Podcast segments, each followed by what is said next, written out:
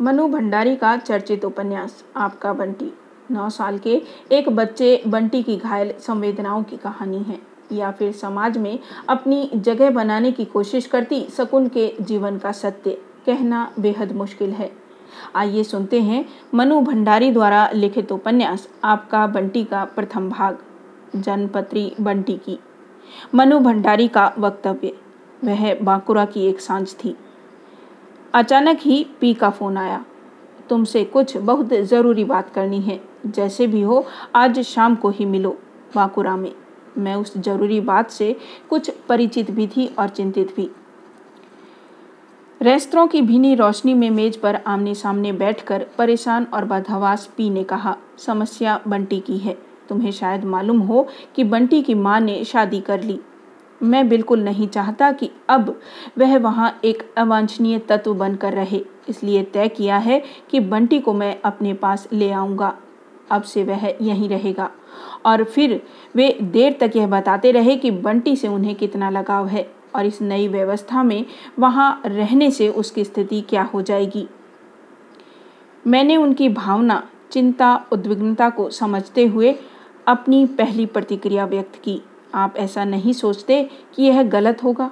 मुझे लगता है कि उसे अपनी माँ के पास ही रहना चाहिए, क्योंकि साल में दो एक बार मिलने के अलावा उसके साथ आपके प्रसंग नहीं हैं, जबकि माँ के साथ वह शुरू से रह रहा है, एक छत्र होकर रहा है। इस नाजुक उम्र में वहाँ से वह उखड़ जाएगा और संभवतः यहाँ जम नहीं पाएगा। लंबी बातचीत के बाद तय हुआ कि बंटी अभी कुछ दिनों के लिए वहीं रहे। लेकिन उस दिन लौटते हुए सचमुच बंटी कहीं मेरे साथ चला आया। आकर डायरी में मैंने बंटी की पहली जनपत्री बनाई। उस रात बंटी की विभिन्न स्थितियों के न जाने कितने कल्पना चित्र बनते बिगड़ते रहे। मुझे लगा, बंटी अपनी नई माँ के घर आ गया है। नई माँ और पिता के बीच एक बालिका। लगभग छह महीने बाद की घटना है। ड्राइंग रूम में अनेक बच्चे धमा चौकड़ी मचाए हैं, उन्मुक्त और निश्चिंत। बारी बारी से सब सोफे पर चढ़कर नीचे छलांग लगा रहे हैं। उस बच्ची का नंबर आता है। सोफे पर चढ़ने से पहले वह अपनी नई माँ की ओर देखती है। माँ शायद उसकी ओर देख भी नहीं रही थी, पर उन अनदेखी नज़रों में भी जाने ऐसा क्या था कि सोफे पर चढ़ने के लिए बच्ची का ऊपर उठा हुआ पैर वापस नीचे आ जाता है। बच्ची सहम कर पीछे हट जाती है। अनायास ही मेरे भीतर छह महीने पहले का बंटी उस वातावरण में व्याप्त एक सहमेपन के रूप में जाग उठता है। खेल उसी तरह चल निकला है, लेकिन अगर कोई इस सारे प्रवाह से अलग हटकर सहमा हुआ कोने में खड़ा है तो वह है बंटी। रात में सोई तो लगा कि छह महीने पहले जिस बंटी को अपने साथ लाई थी, वह सिर्फ़ एक दयनीय मुरझायापन बनकर रह गया है। एक और चित्र, सिर्फ़ पुरानी माँ और बंटी। मैं कमरे में प्रवेश करती हूँ तो चौंकाने वाला दृश्य सामने आता है। टूटी हुई प्लेटें, बिस्कुट और टोस्ट बिखरे पड़े हैं, और बंटी माँ के शरीर पर लगातार मुक्के मार रहा है। तुम कहाँ गई थी? किसके साथ गई थी? क्यों गई थी? मेरी उपस्थिति के बावजूद यह दृश्य थोड़ी देर तक चलता रहा।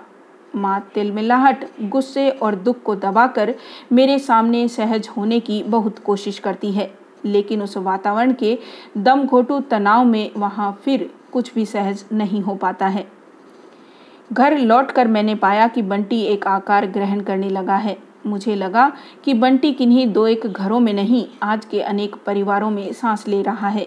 अलग अलग संदर्भों में अलग अलग स्थितियों में, लेकिन एक बात मुझे इन बच्चों में समान लगी, और वह यह कि ये सभी फालतू गैर ज़रूरी और अपनी जड़ों से कटे हुए हैं। किसी एक व्यक्ति के साथ घटी घटना दया, करुणा और भावुकता पैदा कर सकती है, लेकिन जब अनेक जिंदगियाँ एक जैसे सांचे में ही सामने आने लगती है तो दया और भावुकता के स्थान पर मन में धीरे धीरे एक आतंक उभरने लगता है। मेरे साथ भी यही हुआ। बंटी के इन अलग अलग टुकड़ों ने उस समय मुझे करुणा विगलित और उच्छ्वसित ही किया था। लेकिन जब सब मिलकर बंटी मेरे सामने खड़ा हुआ तो मैंने अपने आप को आतंकित ही अधिक पाया। समाज की दिनों दिन बढ़ती हुई एक ऐसी समस्या के रूप से, जिसका कहीं कोई हल नहीं दिखाई देता। यही कारण है कि बंटी मुझे तूफानी समुद्र यात्रा में किसी द्वीप पर छूटे हुए अकेले और असहाय बच्चे की तरह नहीं, वरन अपनी यात्रा के कारणों के साथ और समानांतर जीते हुए दिखाई दिया। इसके बाद ही स्थितियों को देखने का सारा धरातल बदल गया। भावना के स्तर पर उद्वेलित और विगलित करने वाला बंटी जब मेरे सामने एक भयावह सामाजिक समस्या के रूप में आया तो मेरी दृष्टि अनायास ही उसे जन्म देने, बनाने या बिगाड़ने वाले सारे सूत्रों, स्रोतों और संदर्भों की खोज और विश्लेषण की ओर दौड़ पड़ी। संदर्भों से काटकर किया हुआ बंटी का अध्ययन शरद चंद्रीय भावुकता भले ही जगा दे, उसे एक वैचारिक धरातल नहीं दे सकता। बंटी के तत्काल संदर्भ अजय और शकुन हैं। दूसरे शब्दों में, वे संदर्भ अजय और शकुन के वैवाहिक संबंधों का अध्ययन और उसकी परिणति के रूप में ही मेरे सामने आए। वहाँ मुझे भारत जी की बात सही लगी कि जैनेन्द्र जी ने स्त्री पुरुष के संबंधों को जिस एकांतिक दृष्टि से देखा है, उसका एक अनिवार्य आयाम बंटी भी है। क्योंकि शकुन अजय के संबंधों की टकराहट में सबसे अधिक पिस्ता बंटी ही है। शकुन और अजय तो आपसी तनाव की असहनीयता से मुक्त होने के लिए एक दूसरे से मुक्त हो जाते हैं, लेकिन बंटी क्या करे? वह तो समान रूप से दोनों से जुड़ा है, यानी खंडित निष्ठा उसकी नियति है। चूँकि वह शकुन के साथ रहता है। इसलिए बंटी को उसकी समूची स्थिति के साथ समझने के लिए माँ बेटे के आपसी संबंधों के विश्लेषण के साथ ही कुछ गरिमामयी मिथ्या धारणाएँ और सदियों पुरानी मिथ टूटने लगी। शकुन चक्की पीस पीस कर बेटे का जीवन बनाने में अपने आप को स्वाहा कर देने वाली माँ नहीं थी। बल्कि स्वतंत्र व्यक्तित्व, आकांक्षाएँ और आजीविका के साधनों से दृप्त माँ थी। इस नारी और माँ के आपसी द्वंद्व का अध्ययन ही शकुन को उसका वर्तमान रूप देता है। आज तो लगता है कि कहानी में बिखरी लोक कथाएँ अनायास ही नहीं आ गई हैं। वे शकुन के जीवन की दो नितांत विरोधी स्थितियों, मिथ और वास्तविकता के अंतर विरोध को उजागर करती हैं। अगर माँ की ममता के मारे उस राजकुमार की कहानी है जो सात समुद्र पार करके अपनी निष्ठा प्रमाणित करता है तो सोनल रानी की भी कहानी है। जो भूख लगने पर रूप बदल कर अपने ही बेटे को खा जाती है।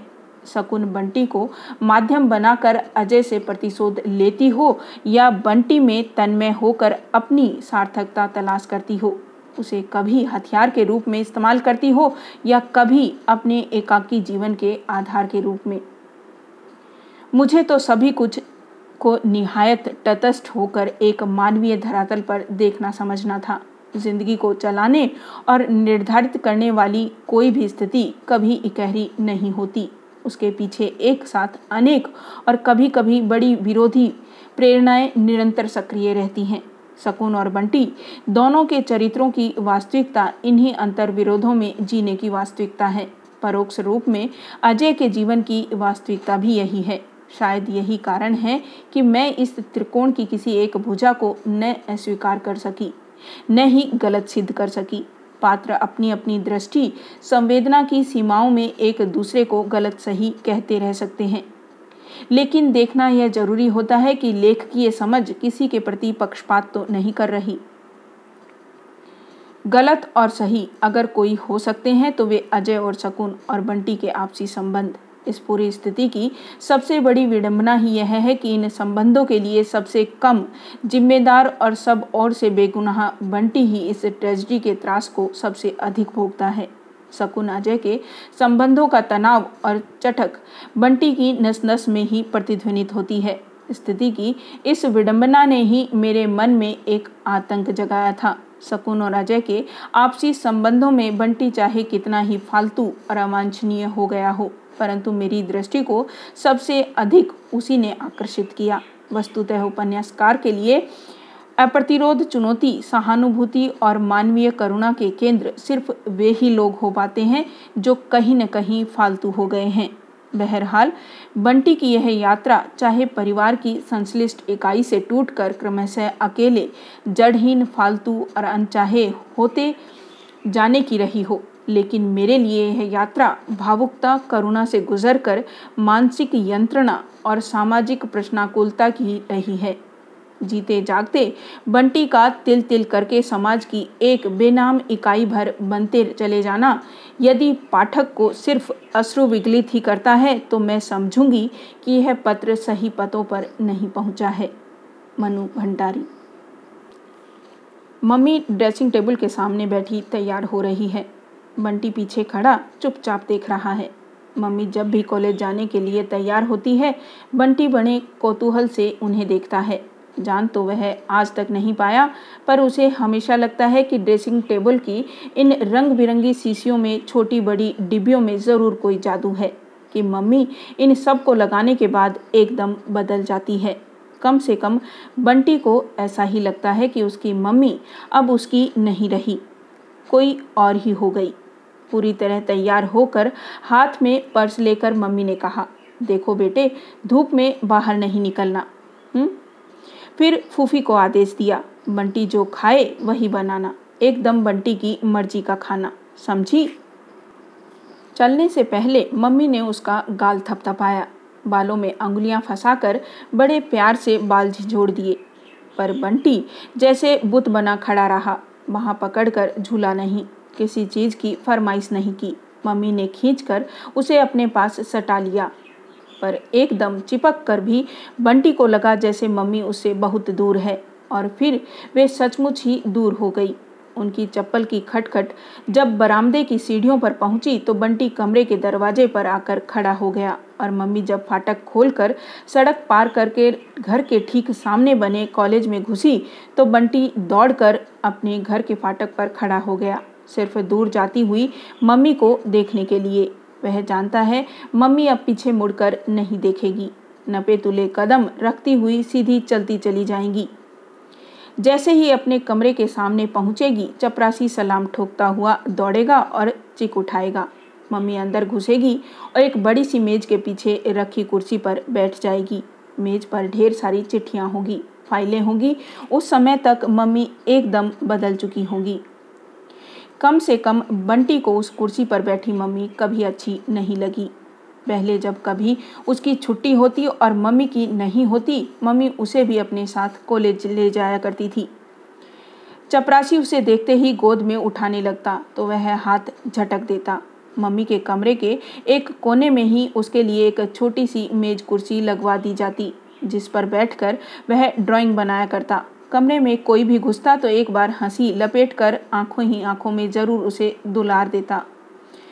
तब वह मम्मी की ओर देखता, पर उस कुर्सी पर बैठकर मम्मी का चेहरा अजीब तरह से सख्त हो जाया करता है। लगता है, मानो अपने असली चेहरे पर कोई दूसरा चेहरा लगा लिया हो। मम्मी के पास ज़रूर एक और चेहरा है। चेहरा ही नहीं, आवाज़ भी कैसी सख्त हो जाती है। बोलती है तो लगता है जैसे डांट रही हो। बंटी को मम्मी बहुत ही कम डांटती है।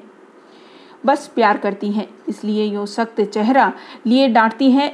प्रिंसिपल कुर्सी पर बैठी मम्मी उसे कभी अच्छी नहीं लगती। वहाँ उसके और मम्मी के बीच में बहुत सारी चीज़ें आ जाती हैं। मम्मी का नकली चेहरा, कॉलेज कॉलेज की बड़ी सी बिल्डिंग, कॉलेज की ढेर सारी लड़कियाँ, कॉलेज के ढेर सारे काम। थोड़ी थोड़ी देर में बजने वाले घंटे घंटा बजाने पर होने वाली हलचल इन सब के एक सिरे पर वह रहता है। चुपचाप सहमासा और दूसरे पर मम्मी रहती है। किसी को आदेश देती हुई, किसी के साथ सलाह मशवरा करती हुई, किसी को डांटती हुई और इसलिए उसने कॉलेज जाना छोड़ दिया। घर में चाहे वह अकेला रह ले, पर वहाँ नहीं जाता। वहाँ किसके पास जाए? मम्मी तो वहाँ रहती नहीं। रहती है बस एक प्रिंसिपल। जिनके चारों ओर बहुत सारे काम, बहुत सारे लोग रहते हैं। नहीं रहता तो केवल बंटी। थोड़ी देर तक बंटी गेट पर खड़े खड़े आने जाने वालों को यूँ ही देखता रहा। फिर लोहे के फाटक पर झूलने लगा। सामने से दो लड़के साइकिल पर बातें करते हुए गुजर गए। तो उसने सोचा, थोड़ा और बड़ा हो जाएगा तो वह भी दो पहिए की साइकिल खरीदेगा। वह जानता है कि मम्मी उसे कभी बाहर निकलकर साइकिल नहीं चलाने देगी। जाने क्यों? उन्हें हमेशा यही डर लगा रहता है कि वह बाहर निकला और एक्सीडेंट हुआ। हम्म, वह ज़रूर बाहर चलाएगा। पुलिया पर जब बिना पैडल मारे ही फर्राटे से साइकिल उतरती है तो कैसा मज़ा आता होगा? उसके बाद आँखों के सामने वे बड़े बड़े मैदान तैर गए जो स्कूल जाते समय बस में से दूर दूर दिखाई देते हैं। मैदान के दूसरे सिरे पर बनी हुई पहाड़ियाँ, जिनके पीछे से सूरज निकल डूब कर दिन और रात करता है। कौन जाने उन पहाड़ियों की तलहटी में कोई साधु बैठा हो, जिसके पास जादू की खड़ाऊ हो, जादू का कमंडल हो, एक बार जाकर ज़रूर देखना चाहिए, पर जाए कैसे? साइकिल मिलने से जाया जा सकता है, बस किसी को बताए नहीं और चला जाए। चलता चला जाए तो पहुँच ही सकता है। पर मम्मी को मालूम पड़ जाए तो बाप रे। मम्मी उसे बहुत ज़्यादा घर से बाहर नहीं जाने देती है, पर मम्मी को पता ही नहीं चल पाता कि पलंग पर उनकी बगल में लेटे लेटे वह उन साधुओं की तलाश में कहाँ कहाँ घूमता है। अनदेखे अनजाने पहाड़ों में, जंगलों में, घाटियों में। अब छुट्टी के दिन समझ ही नहीं आता, वह क्या करे। एक बार यूँ ही बगीचे का चक्कर लगाया। मोगरे खूब महके हुए थे। एक एक पौधे को उसने खूब प्यार से छुआ फिर गिन कर देखा, कितनी नई कलियाँ खिली हैं। हर एक पौधे की फूल पत्तियों का हिसाब किताब उसके पास है। एक दो पौधे की पत्तियाँ गंदी लगी तो जल्दी से पाइप लेकर उनको धोया। कुछ इस ढंग से जैसे मम्मी सवेरे सवेरे उसका मुँह धुलाती है। बस हो गए साफ़। चलो, अब हवा में झूलो। भीतर आया तो कमरे में घुसते ही नज़र ड्रेसिंग टेबल पर गई। वही रंग बिरंगी शीशियाँ और मम्मी का वही सख्त चेहरा याद आ गया। रूखा सूखा और एकदम बदला हुआ। कैसे बदल जाता है चेहरा? और तब न जाने कितनी बातें एक साथ दिमाग में घुमड़ने लगती हैं। तुम यहाँ खड़े खड़े क्या कर रहे हो बंटी भैया? चल कर नहा काहे नहीं लेते? हाथ में झाड़ू लिए लिए फूफी घुसी तो बंटी ने झाड़ू छीन लिया और उसके हाथ पर झूलता हुआ बोला फूफी, एक कहानी सुनाओ तो सोनल रानी की, जो सचमुच में डायन थी और रानी बनकर रहती थी। एल्लो, और सुनो, यह कहानी कहने सुनने का वक्त है, काम सारा पड़ा है और तुम्हें कहानी सूझ रही है। कहानी रात में सुनी जाती है, दिन में नहीं। नहीं, मैं अभी सुनूँगा, कोई काम वाम नहीं। फिर आँखों में जाने कितना कोतूहल भर कर पूछा अच्छा फूफी, वह डायन से रानी कैसे बन जाती थी? उसके पास जादू था। और क्या तो? डायन थी, सारे जादू बस में कर रखे थे। बस जो चाहती बन जाती। मन होता वैसा भेस धर लेती। क्यों फूफी? आदमी भी चाहे तो ऐसा कर सकता है। कैसे कर लेगा आदमी? आदमी के बस में क्या जादू होता है? तुमने डायन देखी है फूफी? कैसी होती होगी? जब आदमी के वेश में होती होगी, तब तो कोई पहचान भी नहीं सकता होगा। बंटी की आँखों में जाने कैसे कैसे चित्र तैरने लगे। अरे, हमने नहीं देखी, कोई डायन वायन, तुम चल कर नहा लो। नहीं, अभी नहीं नहाता। और बंटी पीछे के आँगन में आया तो झमझम करती सोनल रानी भी साथ आ गई। सत मंजिले महल में रहने वाली सात सौ दास दासियों से घिरी सोनल रानी। ऐसा रूप कि न लोगों ने देखा, न सुना। राजा तो जैसे प्राण देते, कोई भला देखता भी कैसे? वह रूप क्या कोई आदमी का था? वह तो डायन का जादू था। फिर धीरे धीरे कहानी की एक पूरी की पूरी दुनिया खुलती चली जाती। भेड़ बनाकर रखे हुए राजकुमार, मैना बनाकर रखी हुई राजकुमारी। ऐसा कुछ होता ज़रूर है जिससे आदमी भेस बदल लेता है, बंटी फिर भीतर गया। चुपचाप ड्रेसिंग टेबल के पास जाकर शीशियों को उठा उठा कर देखने लगा। एक बार मन हुआ अपने मुँह पर भी लगा देखे। क्या उसका चेहरा भी मम्मी की तरह बदल जाएगा? यह क्या? फिर तुम ड्रेसिंग टेबल पर पहुँच गए? फूफी खड़ी हंस रही थी। बंटी एकदम सक पका गया। हम कहते हैं यहीं। शौक रहे तुम्हारे तो बड़े होकर तुम ज़रूर लड़की बन जाओगे। मारूँगा मैं। फिर वही गंदी बात कही तो। बंटी हाथ उठाकर अपनी झेप गुस्से में छिपाने लगा। फूफी भी अजीब है। मम्मी कभी प्यार करते हुए उसे गोद में बिठा लेगी या अपने साथ लिटा कर कहानी सुनाएगी तो हमेशा उसे ऐसे ही चिढ़ाएगी। तुम अभी तक माँ की गोद में चिपक कर बैठते हो। छी छी, तुम तो एकदम लड़की हो बंटी भैया। देख लो मम्मी, यह फूफी। पर मम्मी है कि फूफी को कुछ नहीं कहती, बस हंसती रहती है। क्योंकि उस समय घर में जो रहती है मम्मी, वह भी एकदम मम्मी बनी हुई। कॉलेज में हो तो पता लगे इस फूफी को। ऐसी घुड़की मिले कि सारा चिड़ाना भूल जाए। मेरा तो बेटा भी यही है और बेटी भी यही है। हंसती हुई मम्मी उसे अपने से और ज़्यादा सटा लेती है। उस समय फूफी के सामने माँ की बाहों से छूटकर भागने के लिए वह ज़रूर कसमसाता रहता है। पर यूँ उसे मम्मी की गोद में बैठना उनके साथ सट कर सोना अच्छा लगता है।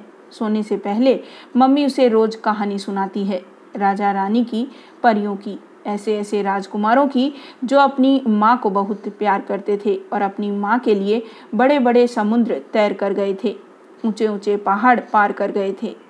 फिर मम्मी उसके गाल सहलाते हुए पूछती अच्छा बता तू, मेरे लिए इतना सब करेगा, बड़ा होकर या निकाल बाहर करेगा? हटाओ बुढ़िया को बोर करती है। धत, मम्मी को कभी नहीं छोड़ूँगा।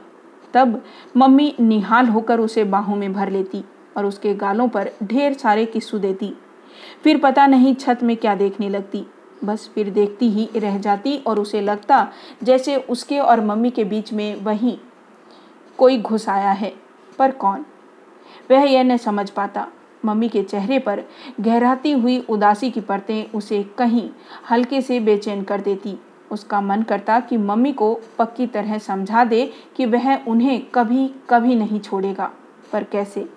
और जब कुछ भी समझ नहीं आता तो वह मम्मी के गले में हाथ डालकर लिपट जाता। तभी फूफी की बात याद आ जाती है। फूफी बकवास करती है। कहीं मम्मी को प्यार करने से या कि मम्मी के साथ सोने से कोई लड़का, लड़की बन जाता होगा, भला। तुम नहा लो बंटी भैया, कहो तो हम नहला दें? नहीं, अपने आप नहाऊँगा। बड़ी आई नहलाने वाली। तो जाओ, अपने आप नहाओ, हम कपड़ा वपड़ा निकाल कर रख देते हैं। अभी नहीं नहाता। जब मर्ज़ी आएगी, नहाऊँगा। फूफी को लेकर अभी भी गुस्सा भरा हुआ है। बंटी ने अपनी अलमारी खोली। मम्मी के खरीदे हुए और पापा के भेजे हुए खिलौनों से अलमारी भरी हुई है। उसने नई वाली बंदूक निकाली, खूब बड़ी थी। और एकदम आँगन में झाड़ू लगाती हुई फूफी की पेट में नली लगा दी। बोला, अब कहेगी, कभी लड़की कर दूँ शूट लोट गोली से उड़ा दूँगा।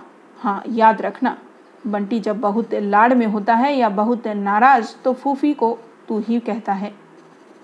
और क्या? अब तुम बंदूक ही तो मारोगे। इसी दिन के लिए तो पाल पोस कर बड़ा किया है। तब पता नहीं क्यों मम्मी की कोई बात याद आ गई और बंटी का हाथ अपने आप हट गया। ख्याल आया उसने अपनी बंदूक टीटू को तो दिखाई ही नहीं। उसके मुकाबले में टीटू के पास बहुत कम खिलौने हैं। फिर भी ऐसी शान लगता है जैसे लाट साहब हो। उस दिन कैरम बोर्ड दिखा दिखा कर कितना इतरा रहा था। वह मम्मी से कहकर अपने लिए भी कैरम बोर्ड खरीदेगा और नहीं तो इस बार पापा आएँगे तो उनसे लेगा। पिछली बार पापा जिस दिन आए थे, उसी दिन उसका रिज़ल्ट निकला था। कितने खुश हुए थे पापा उसका रिज़ल्ट देखकर। खूब प्यार किया था। शाबाशी दी थी और ढेर सारी चीज़ें दिलवाई थी। इस बार कब आएँगे पापा? यह किधर चले? उसे पिछले दरवाजे से बाहर जाते देख फूफी चिल्लाई। मैं टीटू के यहाँ जा रहा हूँ। अभी आ जाऊँगा। वही मत खेलने बैठ जाना। मम्मी, गुस्सा होगी? नहीं तो। नहाया धोया कुछ नहीं है। बंटी, दूर निकल आया। फूफी की तो आदत है कुछ न कुछ बकते रहने की। टीटू के घर के दरवाजे पर आकर एक मिनट को झिझका। कहीं सबसे पहले टीटू की अम्मा ही न मिल जाए। कैसे बोलती हैं वे भी। एक दिन इसी तरह छुट्टी के दिन सवेरे सवेरे आ गया था तो बोली, आ गए बंटी? छुट्टी के दिन तो तुम्हारा सूरज भी इसी घर में उगता है और इसी घर में डूबता है। तो मन हुआ कि उल्टे पैरों लौट जाए। मम्मी तो टीटू को कभी ऐसे नहीं कहती, चाहे वह सारे दिन रह ले। उसका बस चले तो वह कभी टीटू के घर नहीं आए। वैसे भी उसे अपने ही घर में खेलना अच्छा लगता है। फूफी कहती है, घर में काहे नहीं अच्छा लगेगा? ऐसी लाट साहबी करने को और कहाँ मिलती है बच्चों को। टीटू से कितना, कहा कि तू ही आ जाया कर छुट्टी के दिन। पर शाम के पहले वह कभी आता ही नहीं। घर में ही खेलता रहता है।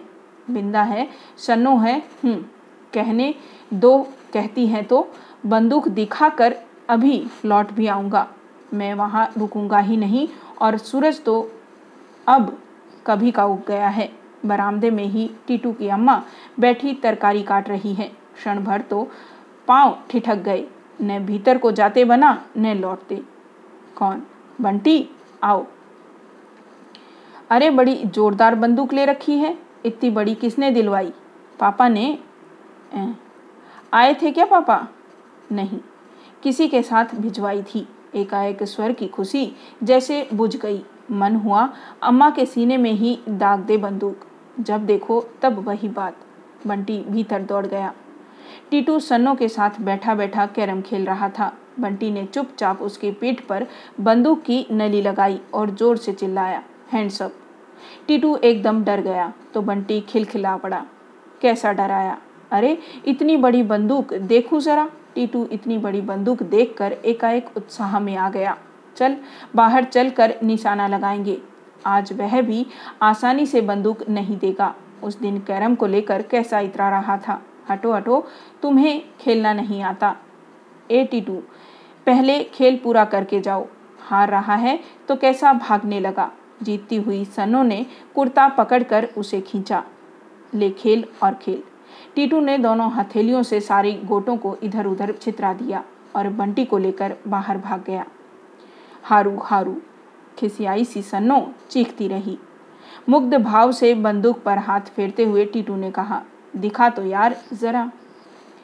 खाली देखने से काम नहीं चलेगा।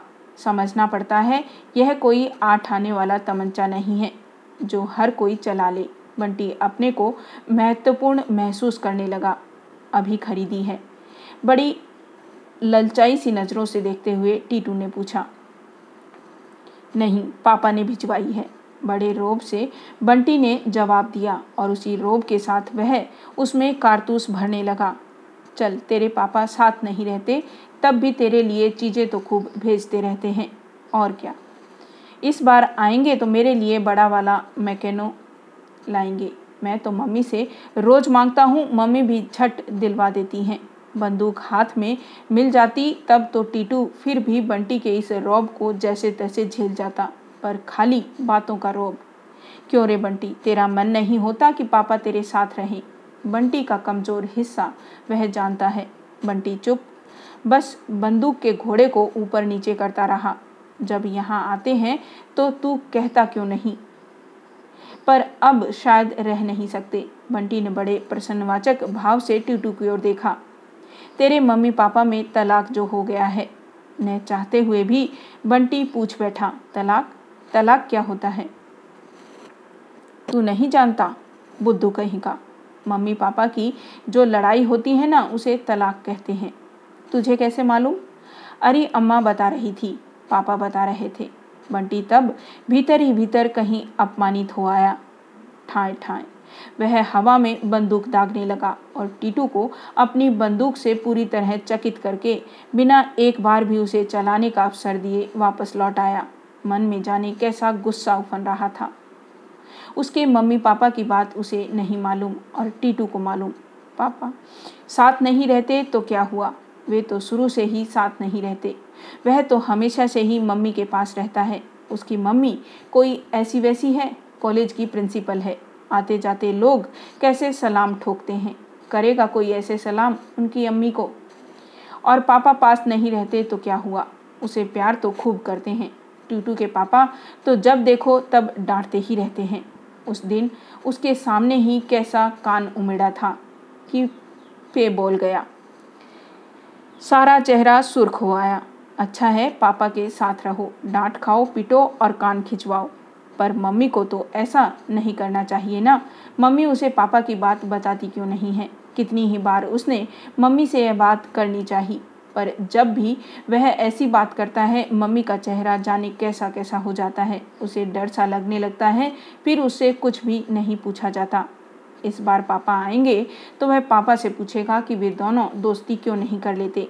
पापा तो उसकी बात बहुत मानते हैं।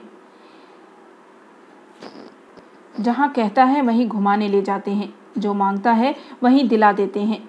जो बात नहीं मानेंगे, अब तो वह बड़ा हो गया है। पापा को समझा सकता है। पर मम्मी पापा की लड़ाई क्यों हुई? मम्मी कभी पापा की बात नहीं करती। पापा आते हैं तो सर्किट हाउस में ठहरते हैं। मम्मी को बुलाते भी नहीं, मम्मी की बात भी नहीं करते। क्या इतने बड़े बड़े लोग भी लड़ते हैं? ऐसी लड़ाई जिसमें कभी दोस्ती ही न हो। क्या मम्मी को पापा की याद नहीं आती होगी?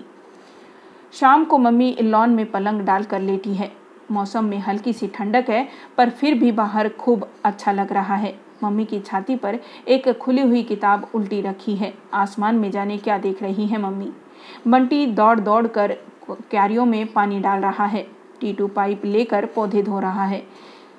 धुल कर पत्तियाँ जैसी चटकीली हो उठती हैं। रात रानी की महक धीरे धीरे चारों ओर फैलने लगी है। हर पौधे, हर फूल, हर हर गंध के साथ बंटी का जैसे एक बड़ा गहरा संबंध है। पानी दे चुकने के बाद बंटी ने एक बड़ा सा मोगरे का फूल तोड़ा। इस बगीचे में से फूल तोड़ने का अधिकार केवल बंटी का है, क्योंकि वह बगीचा केवल उसी का है। बिना उससे पूछे तो मम्मी भी नहीं तोड़ सकती। फूल लेकर वह चुपचाप गया और लेटी हुई मम्मी के बालों में खोस दिया। मम्मी बड़ा मीठा सा मुस्कुराई और पकड़कर उसे पास खींच लिया। लाड कर रहा है मम्मी का और बैठकर फूल को ठीक से पीछे की ओर लगा लिया। इस समय मम्मी कितनी अच्छी लग रही है। वैसे तो शाम के समय मम्मी बिल्कुल उसकी अपनी हो जाती है। बालों की खूब ढीली ढीली चोटी और चेहरा भी एकदम मुलायम सा। कोई तनाव नहीं, कोई शक्ति नहीं। हमेशा ही इस समय बंटी को मम्मी बहुत अच्छी लगती है, बहुत सुंदर भी। कभी कभी वह मम्मी की नज़र बचाकर एक टक मम्मी को देखता रहता है। मम्मी की ठोडी का तिल उसे बहुत अच्छा लगता है।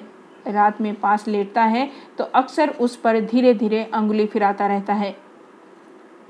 उसे आज भी याद है, पहली बार जब उसने ऐसा किया था तो मम्मी जैसे चौंक गई थी। एकदम उसका हाथ हटा दिया था और बड़ी देर तक उसके चेहरे पर जाने क्या देखती रही थी। अजीब अजीब नज़रों से फिर एक गहरी सांस छोड़कर वे छत की ओर देखने लगी थी। उनका चेहरा न जाने क्यों बड़ा उदास और बेजान हो आया था। वह जैसे भीतर ही भीतर सहम गया था। उसकी समझ में नहीं आया कि आखिर उसने ऐसा क्या कर दिया, जो मम्मी इतनी उदास हो गई। उसने तय कर लिया कि अब वह कभी तिल पर हाथ नहीं रखेगा। पर तीन चार दिन बाद मम्मी ने खुद ही उसकी अंगुली लेकर तिल पर रख दी।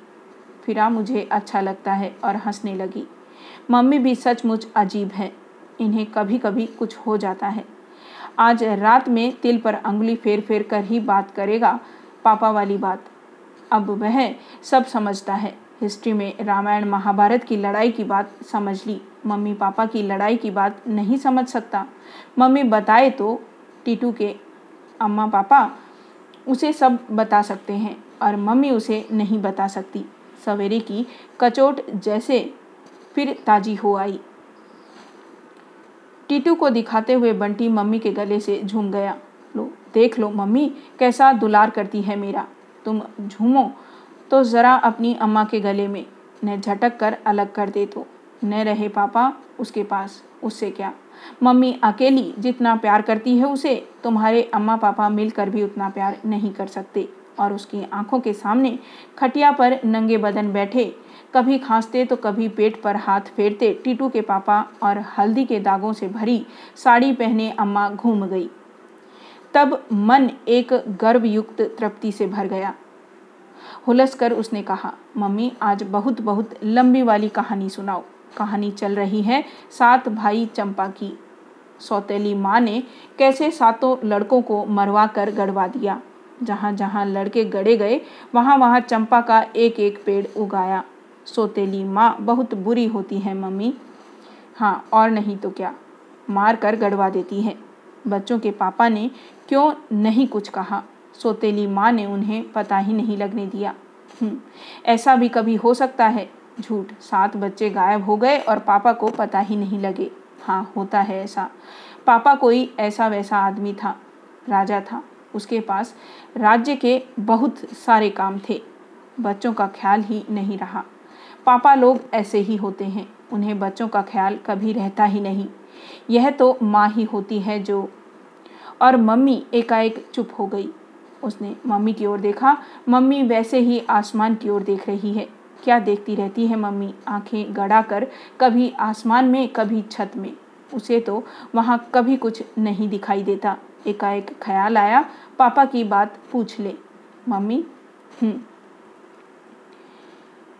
बंटी पसोपेश में कैसे पूछूँ? मम्मी ने कहीं डांट दिया या कि मम्मी बहुत उदास हो गई तो?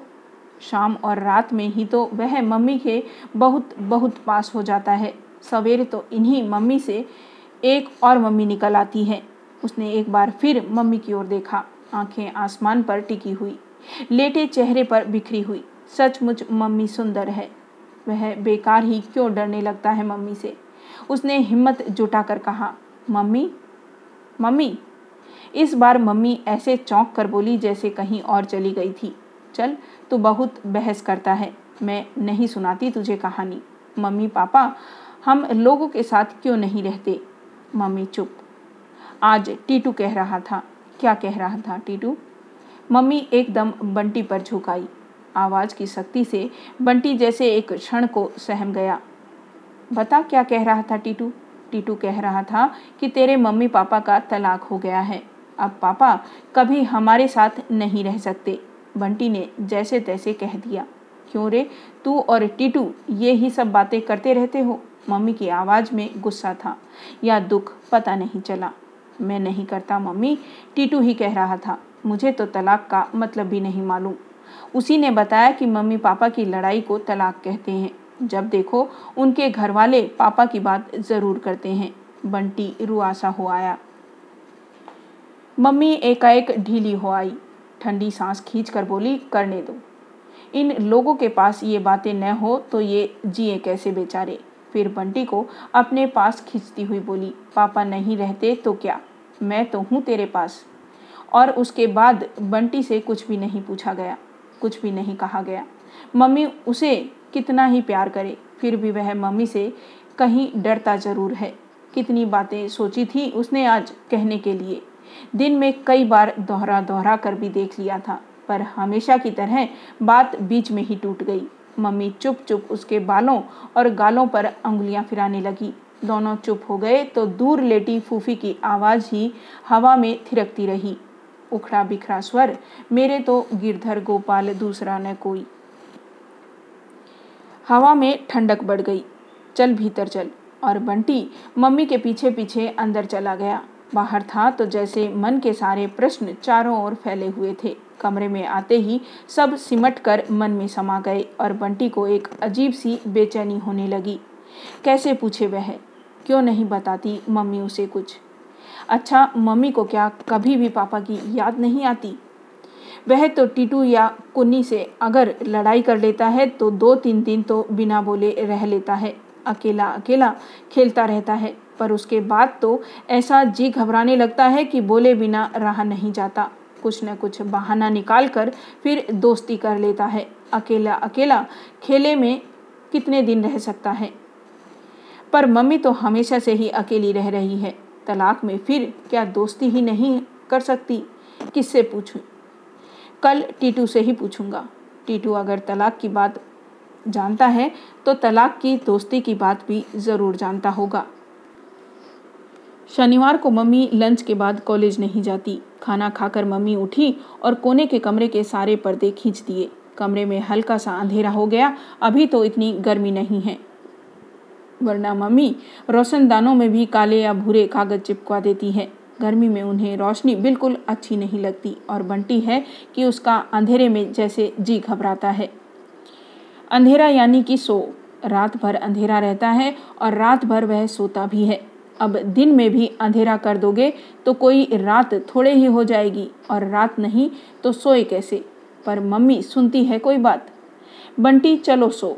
और पकड़कर पलंग पर डाल देती है। बंटी जानता है, कुछ भी कहना सुनना बेकार है। इसलिए जैसे ही मम्मी ने पर्दे खींचे, चुपचाप आकर पलंग पर लेट गया। जब तक आँखें खुली हैं, नज़र कमरे की दीवारों में कैद है। पर आँखें बंद करते ही जैसे सारी सीमाएँ टूट जाती है और न जाने कहाँ कहाँ के जंगल, पहाड़ और समुद्र तैराते हैं। आँखों के सामने परी लोक की परियाँ और पाताल लोग की नाग कन्याएँ तैरती हुई उसके सामने से निकल जाती हैं।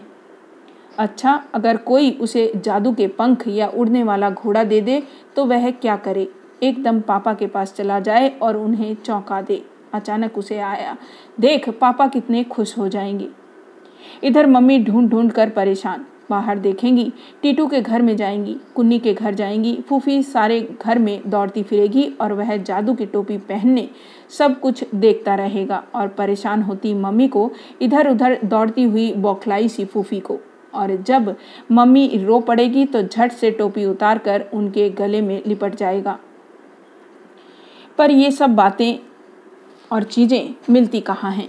सारी कहानियों में इनकी बातें हैं, पर किसी ने भी यह नहीं लिखा कि ये मिलती कहाँ हैं। कोई साधु मिल जाए तो बता सकता है कि उसके पास भी ऐसी चीज़ें हो सकती है। मम्मी सो गई। एक क्षण बंटी मम्मी को देखता रहा। कहीं पल के हिल तो नहीं रही। तभी ख्याल आया, सोती हुई मम्मी कितनी अच्छी लगती हैं। अच्छा मम्मी तरह तरह की कैसे हो जाया करती हैं? टीटू की अम्मा को तो कभी भी जाकर देख लो, हमेशा एक सी रहती हैं, फूफी भी।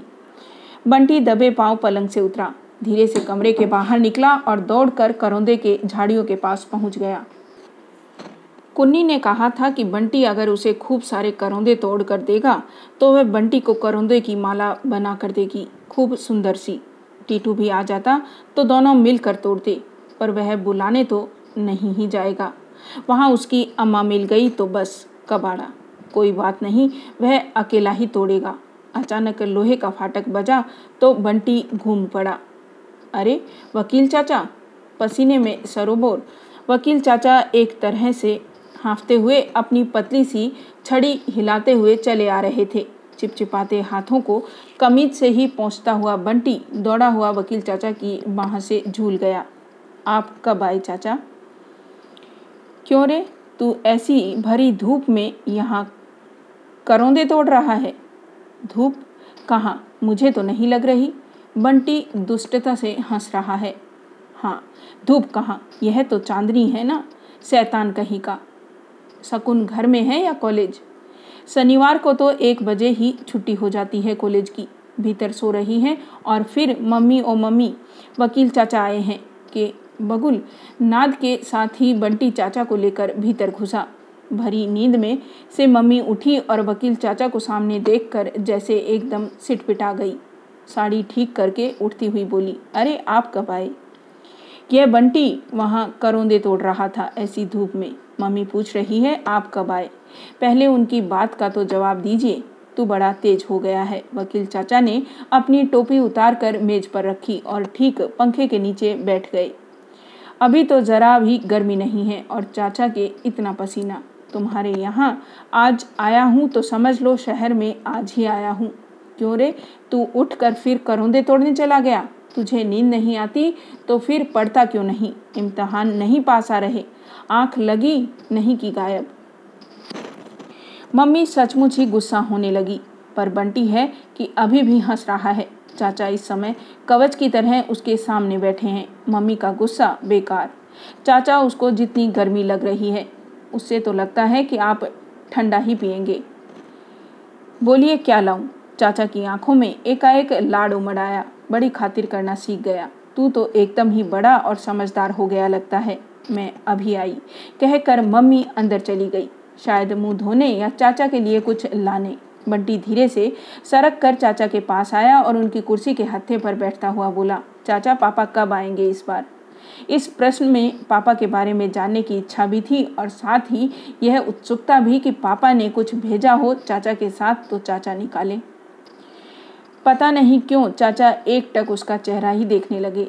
घनी भौहों के नीचे कुछ अंदर को धसी आँखें जाने कैसे गीली गीली हो गई।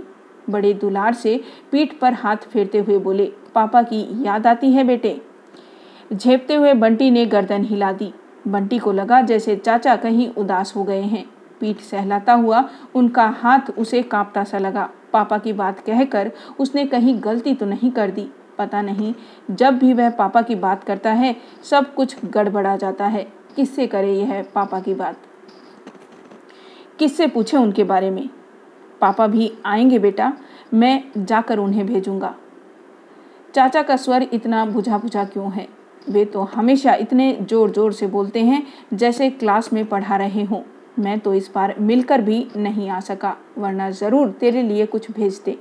और चाचा बड़े प्यार से उसकी पीठ सहलाने लगे। मानो कुछ न लाने की कमी से वे प्यार से ही उसे पूरा कर देंगे। चाचा कुछ लाए भी नहीं। इस सूचना ने बंटी को और भी खिन्न कर दिया, वरना जब भी चाचा आते हैं, पापा उसके लिए ज़रूर कुछ न कुछ भेजते हैं और शायद यही कारण है कि उसे चाचा अच्छे लगते हैं। चाचा का आना अच्छा लगता है। जो बंदूक तुम्हारे लिए भेजी थी, वह तुम्हें पसंद आई? बहुत अच्छी, बहुत ही अच्छी। आपने देखी थी? बंदूक के नाम से ही जैसे मरा हुआ उत्साह एक क्षण को जाग उठा। हमने साथ ही जाकर तो खरीदी थी। फिर चाचा यूँ ही कमरे में इधर उधर देखने लगे। ये चित्र तुमने बनाए हैं। दीवारों पर मम्मी ने उसकी पेंटिंग गत्ते पर चिपका चिपका कर लटका रखी है।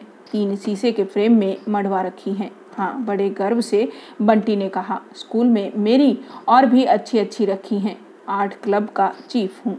अच्छा चाचा ने शाबाशी देते हुए उसकी पीठ थपथपाई और फिर जैसे कहीं से उदास हो गए। पर यह भी कोई उदास होने की बात हुई भला। इतने में गर्मी घुस, मम्मी घुसी। हाथ में ट्रे लिए हुए लगा, वह मुँह भी धोकर आई हैं। यूँ भी सोकर उठती हैं तो मम्मी का चेहरा बहुत ताज़ा ताज़ा लगता है। चाचा को गिलास पकड़ाकर मम्मी सामने वाली कुर्सी पर बैठ गई। तुम्हारा बेटा तो बड़ा गुणी है, शकुन। कलाकार बनेगा। देखो ना, इस उम्र में ही बड़ी अच्छी पेंटिंग बना रखी है। मम्मी ने उसे देखा क्या? जैसे लाड से नहला दिया। बंटी सोच रहा था, मम्मी उसकी तारीफ़ में कुछ और कहेगी, पर फिर सब चुप हो गए। हमेशा बोलते रहने वाले चाचा भी चुप और चाचा के सामने चुप रहने वाली मम्मी भी चुप। अंधेरा अंधेरा कमरा और भीतर बैठे लोग चुप। जैसे एक अजीब सी उदासी वहाँ उतर आई हो। चाचा कभी एक घूट पीते हैं, कभी उसकी ओर देखते हैं और कभी खिड़की की ओर। पर। खिड़की तो बंद है, उस पर पर्दा पड़ा है, वहाँ तो देखने को कुछ है ही नहीं। मम्मी एक टक ज़मीन ही देखे जा रही है और वह है कि कभी मम्मी को देखता है तो कभी चाचा को। चाचा जी अच्छी हैं, बच्चे। आखिर मम्मी ने पूछा, हूँ, ठीक है सब। कुछ इस भाव से कहा मानो उन्हें इन सब में कोई दिलचस्पी ही न हो। तुम गर्मी की छुट्टियों में कहीं बाहर नहीं जा रही इस बार? नहीं। एक तो पहले से ही कहीं जगह का इंतज़ाम नहीं किया। यूँ भी इस बार यहीं रहने का इरादा है। मम्मी पापा की बात क्यों नहीं पूछ रही? लड़ाई में क्या बात भी नहीं पूछते हैं? कलकत्ते में तो अभी से गर्मी शुरू हो गई होगी। यहाँ शाम को तो अभी भी बहुत अच्छा रहता है और रात को ठंडी रहती है। बातें कर रहे हैं, पर बंटी तक को लग रहा है कि जैसे कमरे का मौन कहीं टूट रहा है। उदासी नहीं छट रही है। यह चाचा को क्या हो गया है? वैसे तो चाचा जब भी आते हैं, उन्हें मम्मी से बहुत बहुत बातें करनी रहती हैं। शाम को या दोपहर को आएँगे तो रात के पहले कभी नहीं जाएँगे और जब तक बैठेंगे, लगातार कुछ न कुछ बोलते ही रहेंगे। अगर मम्मी थोड़ी देर को उठकर चली भी जाए तो चाचा उससे बातें करने लगेंगे और कुछ नहीं तो उसका टेस्ट ही ले डालेंगे। टेबल पूछेंगे, स्पेलिंग पूछेंगे। चुप तो चाचा रह ही नहीं सकते। उन्हें इस तरह लगातार बोलते देखकर बंटी को ख्याल आता। अगर इन्हें कभी क्लास में बैठना पड़े तो बाप रे बाप, सारा दिन सजा खाते ही बीते। मुँह पर उंगली रखे खड़े हैं या कि मुँह पर डस्टर बांधे खड़े हैं? उसने पिछली बार यह बात मम्मी को बताई तो हँसते हुए उसका कान खींच कर कहा था। यही सब सोचता रहता है बड़ों के बारे में। और फिर देर तक हंसती रही थी। मुँह पर डस्टर बंधे चाचा की कल्पना में वह खुद हंस हंस कर दोहरा होता रहा था। वही चाचा आज चुप है। चुप ही नहीं, उदास भी हैं। आप कितने दिन हैं यहाँ पर? परसों की तारीख है। बस उसी दिन शाम को चला जाऊँगा। फिर एक क्षण ठहर कर बोले, तुमसे कुछ बातें करनी थी तो सोचा कि एक दिन हाथ में होगा तो ठीक रहेगा। मम्मी की आँखें चाचा के चेहरे पर टिक गई। हज़ारों सवाल उन आँखों में झलक आए। चेहरे पर एक अजीब सा तनाव आने लगा। बंटी के मन में जाने कैसा कैसा डर सा समाने लगा। पहले वह कुछ भी जानता समझता नहीं था। जानने समझने की कोई इच्छा भी नहीं थी। पर अब जानने लगा है और जितना जानता है, उससे बहुत ज़्यादा जानने की इच्छा है, बल्कि सब कुछ जान लेने की इच्छा है। उसे मालूम है कि चाचा पापा के पास से आते हैं और आने पर पापा की ही बातें करते हैं। क्या बातें करते रहे हैं, उसे नहीं मालूम। उसने कभी सुनने की कोशिश ही नहीं की, पर इस बार ज़रूर सुनेगा। हाँ इतना उसे ज़रूर मालूम है कि चाचा एक दो दिन के लिए आकर मम्मी को दस बारह दिनों के लिए बदल जाते हैं। कभी कभी तो मम्मी इतनी उदास हो जाया करती थी कि उनसे बात करना भी बंद कर देती थी। साथ सुलाकर भी न उसे प्यार से सहलाती, न कहानी सुनाती। पर पिछली बार मम्मी बहुत खुश हुई थी। इतनी खुश कि बिना बात ही उसे बाहों में भर भर कर प्यार करती रही थी। तब बंटी को शक हुआ था कि चाचा की छड़ी में तो कोई जादू नहीं है। मम्मी पर फेर कर चले गए और मम्मी बदल गई।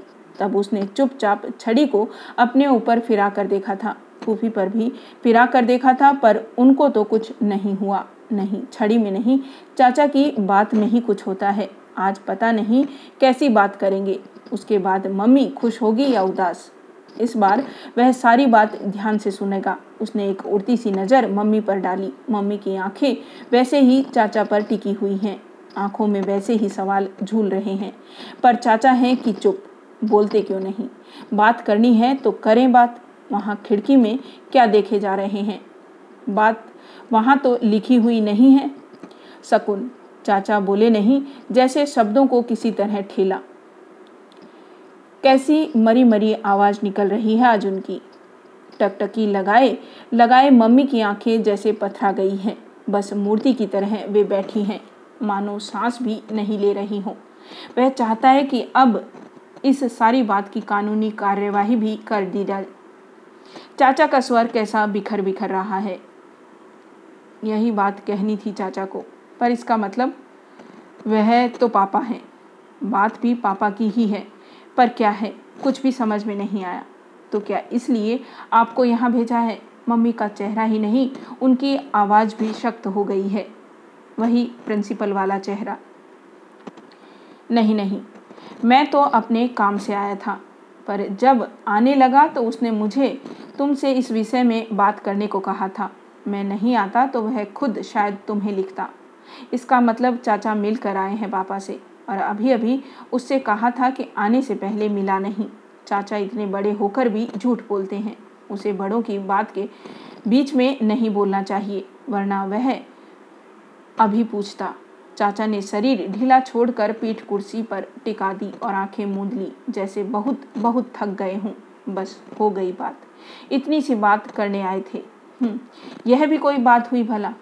आप कुछ देर आराम कर लीजिए, रात की सफ़र की थकान भी होगी। बाकी बातें शाम को हो जाएँगी। ऐसी कौन सी नई बात करनी है? वाक्य का अंतिम हिस्सा मम्मी ने जैसे अपने आप से कहा और बिना चाचा को उत्तर पाए ही अलमारी खोलकर एक चादर निकाली और ड्राइंग रूम के दीवान पर बिछा दी। चलिए जाकर लेट जाइए। मम्मी ने ऐसे कहा जैसे बंटी को कह रही हूँ और चाचा भी बिल्कुल चुपचाप उठकर चले गए। पता नहीं वे सचमुच ही थके हुए थे या पता नहीं वे जैसे बात टालना चाह रहे थे। और तू सोता क्यों नहीं है? यहाँ बैठकर गुटर गुटर बातें सुन रहा है। भरी दोपहर में भी तुझे नींद नहीं आती? बंटी उछलकर पलंग में दुबक गया। पर नींद का कोई प्रश्न ही नहीं। मम्मी की ओर देखकर पूछा, चाचा, क्या कहते थे मम्मी? मम्मी ने ऐसी चुपती नज़रों से उसे देखा कि वह भीतर तक सहम गया और खट से उसने आँखें बंद कर ली, पर बंद आँखों से भी वह उस चुभन को महसूस करता रहा। फिर बंद आँखों से ही उसने जाना कि मम्मी भी उसकी बगल में आकर लेट गई है। अब उसको सुलाकर मम्मी जागती रहेगी। चाचा की कही हुई बात क्या बहुत बुरी थी? अनायास ही मम्मी की अंगुलियाँ उसके बालों को सहलाने लगी। कांपती थिरकती अंगुलियाँ। उन अंगुलियों के पोरों में से थर थर कर जाने कैसा स्नेह बंटी की नसों में दौड़ने लगा कि मन में थोड़ी देर पहले जो भय समाया था, वह अपने आप ही धीरे धीरे बह गया। स्पर्श से ही वह जान गया कि अब तक मम्मी के चेहरे की वह शक्ति भी ज़रूर पिघल गई होगी। उसने धीरे से आँखें खोली। मम्मी हमेशा की तरह छत की ओर देख रही थी। आँख से शायद अभी अभी झरा आँसू कनपटी को भिगोता हुआ बालों की लट में लटका रहा। मम्मी का आँसू। मम्मी को उसने उदास होते देखा है, गुस्सा होते और डांटते हुए भी देखा है, पर रोते हुए कभी नहीं देखा। चाचा ने शायद कोई बहुत ही खराब बात कह दी है। चाचा को लेकर उसके मन में एक अजीब सी तरह का आक्रोश घुलने लगा। एक तो कुछ लाए नहीं, फिर झूठ बोला। और अब कोई गंदी सी बात कहकर मम्मी को, मम्मी शायद बहुत दुखी है। जैसे भी होगा, वह मम्मी के दुख को दूर करेगा। ये सारी लोग बात बताएँगे तो ठीक है, नहीं तो खुद पता लगाएगा। माँ का दुख दूर करने वाले राजकुमार तो कैसे कठिन कठिन काम करते थे। वह सरक कर मम्मी से और सट गया। फिर अपनी छोटी सी बाह मम्मी के गले में डालकर बोला, बहुत आग्रह के साथ, बहुत मनुहार के साथ, मुझे बताओ ना मम्मी, चाचा ने क्या कहा? तू सोएगा नहीं बंटी? उदासी में भी मम्मी ने उसे कड़क कर कहा कि बंटी ने चुपचाप आँखें मूंद ली। ढेर ढेर प्रश्नों का, ढेर ढेर कोतूहल का सागर उसके चारों ओर उमड़ने लगा, जिसमें वह डूबता ही चला गया गहरे और गहरे, और फिर पता नहीं उसे कब नींद आ गई। धूप ढल गई तो मम्मी और चाचा लॉन में बैठे थे। वह जब से जगह है, इन लोगों के आसपास ही मंडा रहा है। आज जैसे भी हो, उसे सारी बात जाननी है, पर चाचा उस तरह की कोई बात ही नहीं कर रहे उसकी पढ़ाई की बात, मम्मी की कॉलेज की बात और दुनिया भर की बातें कर रहे हैं। पर जो बात करने आए हैं, बस वही नहीं कर रहे। शायद वह बैठा है इसलिए, पर वह जाएगा भी नहीं। बैठे रहे रात तक। रात को वह आँख मूंद कर सोने का बहाना करके पड़ा रहेगा और सारी बातें सुन लेगा। बंटी बेटे, तुम शाम को खेलते वेलते नहीं हो। अच्छा जरा बताओ तो कौन कौन से खेल आते हैं तुम्हें? खेल वेल सीधे से क्यों नहीं कहते कि यहाँ से चलते बनो? ठीक है, मैं चला ही जाता हूँ। मेरा क्या है? मत बताओ मुझे। मम्मी भी ऐसे देख रही है, मानो मेरे जाने का इंतज़ार कर रही हो। बंटी बिना एक शब्द भी बोले भीतर आ गया। पर मन उसका जैसे वहीं अटका रह गया। नहीं, वह ज़रूर सुनेगा। मेहंदी की मेड़ के किनारे किनारे घुटनों के बल चलकर वह फिर वहीं आ गया। चाचा की कुर्सी के पीछे मोर पंखी का जो पौधा है, उसके पीछे दुबक कर बैठ गया। तो कम से कम चाचा की बात तो सुन ही सकेगा। बात तो उन्हें ही करनी है। कहीं मम्मी या चाचा ने देख लिया तो बाप रे इस बात से ही मन भीतर तक काँप गया। तभी भीतर से मन ने धिक्कारा। बस इसी बूते पर कुछ करना चाहते हो। राजकुमार तो राक्षसों के महलों तक में घुस गए। बड़ी बड़ी मुसीबतें उठा ली और तुम कुर्सी के पीछे तक नहीं जा सकते। आखिर हिम्मत करके बिना जरा भी आवाज़ किए पहले मोरपंखी के घने घने पौधे के पीछे आया और फिर सरक सरक कर चाचा की कुर्सी के पीछे। कुछ बड़ा काम कर डालने का संतोष भी मन में था और कुछ बुरा काम करने का डर भी, पर नहीं। मम्मी का दुख दूर करने के लिए शायद सभी को सभी तरह के काम करने पड़ते हैं। यह मम्मी का काम है अच्छा काम। मम्मी कुछ बोल रही है शायद। जितना धीरे बोलती है मम्मी, कुछ भी तो सुनाई दे, नहीं दे रहा। नहीं, शायद कोई कुछ बोल ही नहीं रहा। अजीब बात है। शकुन, ठीक है, खूब साफ़ सुनाई दे रहा है, पर चाचा रुक क्यों गए? फिर सब चुप। शकुन, ज़िंदगी चाहने का नाम नहीं है। लो, अब आवाज़ इतनी धीरे कर दी कि ठीक से कुछ सुनाई नहीं दे रहा। बार बार ज़िंदगी ज़िंदगी कर रहे हैं। पापा की बात ही नहीं कर रहे। बंटी थोड़ा और पास सर का अब शायद मम्मी बोल रही हैं। खूब धीरे बोल रही हैं, फिर भी सुनाई दे रहा है। अपनी मम्मी की तो धीरे से धीरे कही हुई बात भी वह सुन सकता है, समझ सकता है। उम्मीद का तो प्रश्न ही नहीं उठता वकील चाचा। उम्मीद तो न पहले थी, न अब। नहीं, ऐसी बात नहीं है। शुरू के तीन चार साल तक तो मुझे बहुत उम्मीद थी, खासकर बंटी के प्रति उसका रुख देखकर।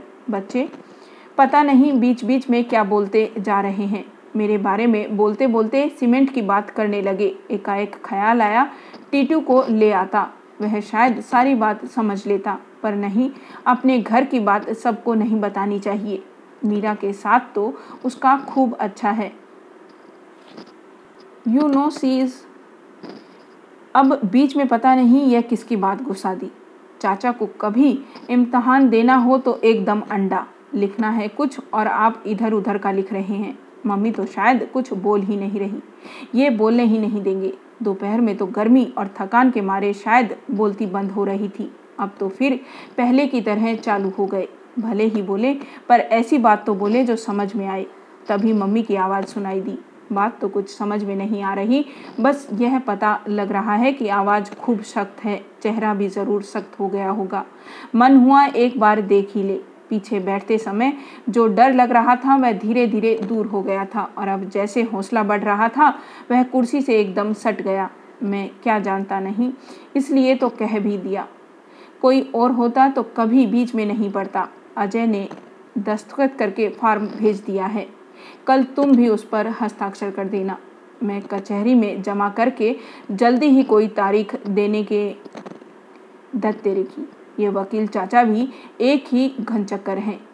पापा मम्मी की बात के बीच में भी अपनी कचहरी तारीख ज़रूर लाएँगे, वकील की दुम। लो, अब कोई कुछ नहीं, बोल रहा। दोनों गुमसुम होकर बैठ गए। बंटी का मन हुआ वहाँ से सरक ले। ऐसे तो कुछ भी समझ में नहीं आएगा। जो कुछ पूछना है, मम्मी से पूछेगा। क्या बताए? कुछ भी समझ में नहीं आता। लगता है, जब एक बार धुरी गड़बड़ा जाती है तो फिर ज़िंदगी लड़खड़ा ही जाती है, और फिर कुछ नहीं होता, कुछ भी नहीं। और जाने कैसे अचानक चाचा का लंबा सा हाथ पीछे को लटका और बंटी के सिर से टकरा गया। बंटी एकदम सक पका गया। ये चाचा भी अजीब हैं। बात करनी है, सीधी तरह से करो। इतना हाथ पैर नचाने की क्या ज़रूरत है? अरे, यह क्या बंटी? तुम यहाँ क्या कर रहे थे? बंटी के काटो तो खून नहीं जैसी हालत छिप कर बातें सुन रहे थे। चाचा, मम्मी की ओर इस तरह देख रहे हैं जैसे बंटी नहीं, मम्मी चोरी करते हुए पकड़ ली गई हो। बंटी ने नज़रें झुका ली। ज़रूर मम्मी भी वैसी सख्त नज़रों से उसे देख रही होगी। उसकी हिम्मत नहीं हो रही कि आँख उठाकर एक बार देख भी ले। उसकी आँखें ही नहीं, उसका सारा शरीर भी जैसे जहाँ का तहाँ जम गया। भीतर से बस एक धिक्कार उठ रही है। पता नहीं। आपने लिए या पता नहीं चाचा के लिए? अच्छा है चाचा, मैं तो खुद चाहती हूँ कि यह अब सब कुछ जान ले। आखिर कब तक इससे छिपा कर रखा जा सकता है? अब इसके मन में यह बात बहुत घुमड़ने लगी है आजकल। बंटी जैसे उभर आया। मन हुआ दौड़कर मम्मी के गले से लिपट जाए। कह दे चाचा को कि मम्मी तो उसे सब कुछ बताएगी। क्या कर लेंगे आप? हाँ हाँ बताने जानने को कौन मना करता है? पर ठीक से जाने, मेरा मतलब था, यह छिप कर सुनने की आदत ठीक नहीं है। फिर आवाज़ को बहुत मुलायम बनाकर बोले, बंटी बेटे, जाओ खेलो। अच्छे बच्चे हर समय बड़ों के बीच में नहीं बैठते, और बंटी तो बहुत अच्छा। क्लास में इतने अच्छे नंबरों से पास होता है, इतनी बढ़िया ड्राइंग करता है। बंटी ने फिर मम्मी की ओर देखा, शायद वे उसे अपने पास बैठने को कह दे। टीटू के साथ खेलने नहीं जाएगा बंटी। मम्मी ने बहुत धीमे से पूछा। मम्मी का चेहरा ही नहीं, मम्मी की आवाज़ भी बहुत उदास हो गई थी। मैं तो अपने पौधों का पानी दे रहा था, मम्मी।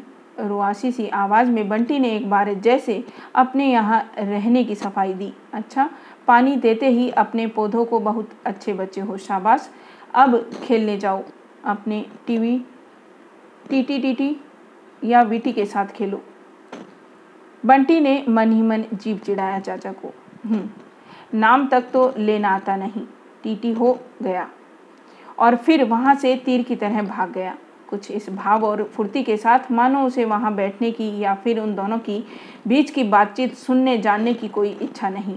वह तो बस यूँ ही बैठ गया था रखे अपनी बात अपने पास। दौड़ते हुए ही चाचा के अंतिम वाक्य को याद किया। जब धुरी गड़बड़ा जाती है तो ज़िंदगी लड़खड़ा जाती है। ज़रूर इस धुरी में ही कोई बात है। तभी तो उसे भगा दिया। धुरी का मतलब क्या होता है, किससे पूछे? टीटू से ही पूछेगा। टीटू सचमुच बहुत सारी बातें जानता है, जो वह नहीं जानता। उसके अम्मा पापा उसके सामने ही सारी बातें करते हैं, इसलिए सब जानता भी है। धुरी भी ज़रूर जानता होगा। टीटू गुलेल में कंकड़ लगाकर पेड़ पर बने घोंसले का निशाना साध रहा था। क्या कर रहा है? पापा ने कहा है, मुझे भी तेरे जैसे बंदूक दिलवा देंगे। बस पहले मैं निशाना लगाना सीख जाऊँ। निशाना तो गुलेल से भी सीखा जा सकता है। मैं तुझे अपनी बंदूक ही दे दूँगा। सीख लेना।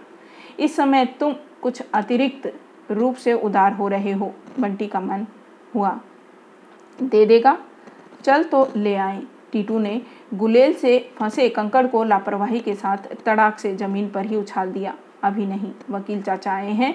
मम्मी और उनमें कोई बात हो रही है ज़रूरी वाली।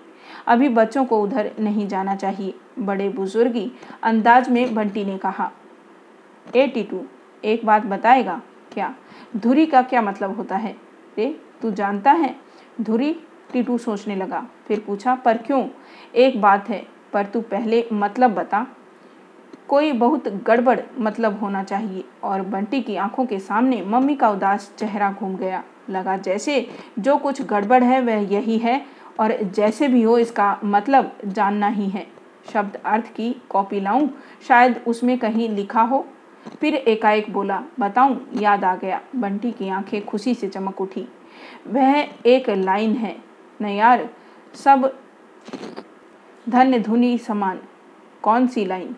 मुझे तो नहीं मालूम। तुझे कैसे मालूम होगा? जब तू चौथी में आएगा, तब तो पढ़ेगा। तो मतलब क्या हुआ? बंटी जैसे कहीं से खिन हो आया। धुरी यानी धूल मिट्टी समझा। एक बार पढ़ी हुई बात मैं कभी नहीं भूलता हूँ। पर टीटू के इस आत्मसंतोष से बंटी का मन हल्का नहीं हुआ। मन ही मन दोहराया, जब एक बार धूल गड़बड़ा जाती है तो धत, यह नहीं, कुछ और होना चाहिए। बात क्या है? तू बता ना। बंटी ने एक बार इधर उधर देखा।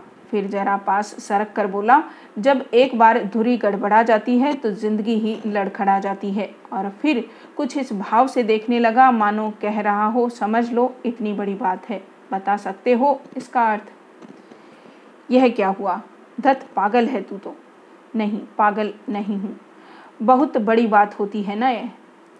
इतनी बड़ी कि मैं और तू तो समझ ही नहीं सकते। मम्मी, पापा, लोगों की बात होती है, शायद उनकी लड़ाई की बात। और रात में जब सोया तो बार बार मन हो रहा था कि मम्मी से इस बात का अर्थ पूछे, चाचा क्या बात कर गए हैं?